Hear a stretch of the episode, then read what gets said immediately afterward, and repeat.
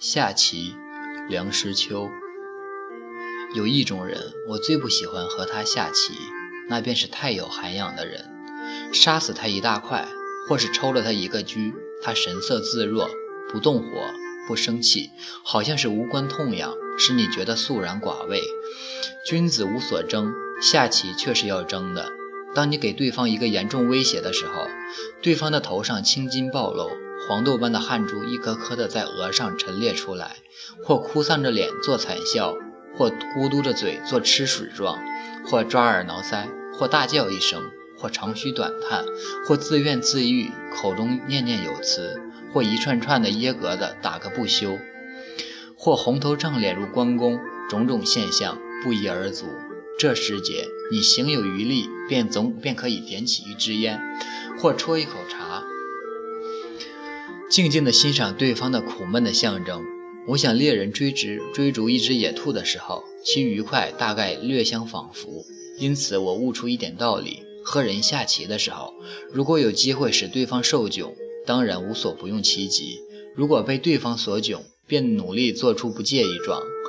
因为既然不能积极的给对方以苦痛，只好消极的减少对方的乐趣。自古博弈并称，全是属于赌的一类，而且只是比。饱食终日，无所用心，略胜有一筹而已。不过亦虽小数，亦可以观人。相传有慢性人，见对见对方走当头炮，便左思右想，不知是跳左边的马好，还是跳右边的马好。想了半个钟头而迟迟不决，急得对方只好拱手认输。是有这样的慢性人，每一招都要考虑，而且是加慢的考虑。我常想，这种人如加入龟兔竞赛。也必定可以获胜。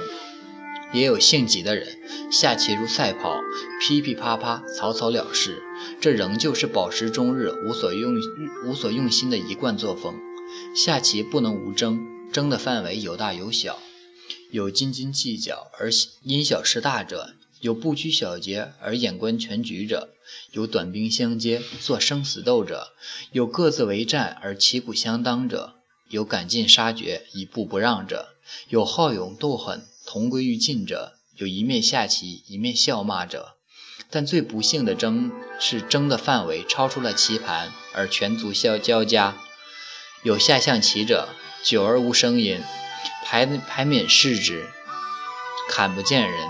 原来他们是在门后角里扭作一团，一个人骑在另一个人的身上，在他的口里挖居呢。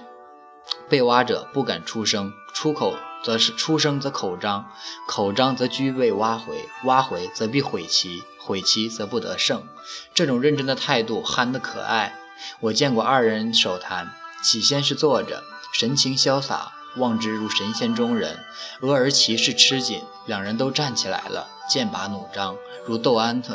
最后到了生死关头，两人都跳到桌子上去了。笠翁《闲情偶记》里说：“弈棋不如观棋，因观者无得失心。观棋是有趣的事，如看斗牛、斗鸡、斗蟋蟀一般。但是观棋也有难过处，观棋不语是一种痛苦，喉间硬是痒得出奇，似一吐为快。看见一个人要是陷入陷阱而不作声，是几乎不可能的事。如果说的中肯，其中一人要是厌恨你。”暗暗地骂你一声多嘴驴，另一人也不感激你，心想：难道我还不晓得这样走？如果说的不中肯，两人则要一起嗤之以鼻，无见识怒；如果根本不说，憋在心里受病。所以有人于挨了一个耳光之后，还要抚着热辣的嘴巴大呼：要抽车，要抽车！下棋只是为了消遣。其所以能使这样多的人誓死不疲者，是因为它颇合人类好斗的本能。这是一种斗智不斗力的游戏，所以瓜棚斗架之下，与世无争的村夫野老，不免一秤一个一秤相对，消此永昼。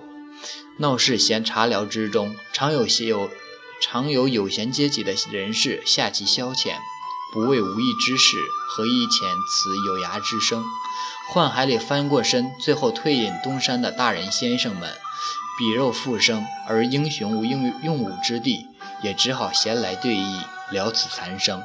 下棋全是剩余精力的发泄，人总是要斗的，总是要勾心斗角的和人争逐的。与其和人争夺权力，还不如在棋盘上抽上一局。《宋人笔记》曾载有一段故事：李讷仆氏，仆射，性便急，酷好弈棋，每下子安详，急于宽缓，往往躁怒躁怒作。家人辈，则密以义具陈于前，讷笃，便怡然改容，以取以取其子布弄，都忘其会矣。下棋有没有这样陶冶性情之功，我不敢说。不过有人下起棋来，确实把性命都可置之度外。我有两个朋友下棋，警坐警报坐，不动声色，鹅而淡落，棋子被震得在盘上跳荡，屋瓦乱飞。其中棋眼较小者变色而起，被对方一把拉住：“你走，那就算你输了。”此功深得其中之趣。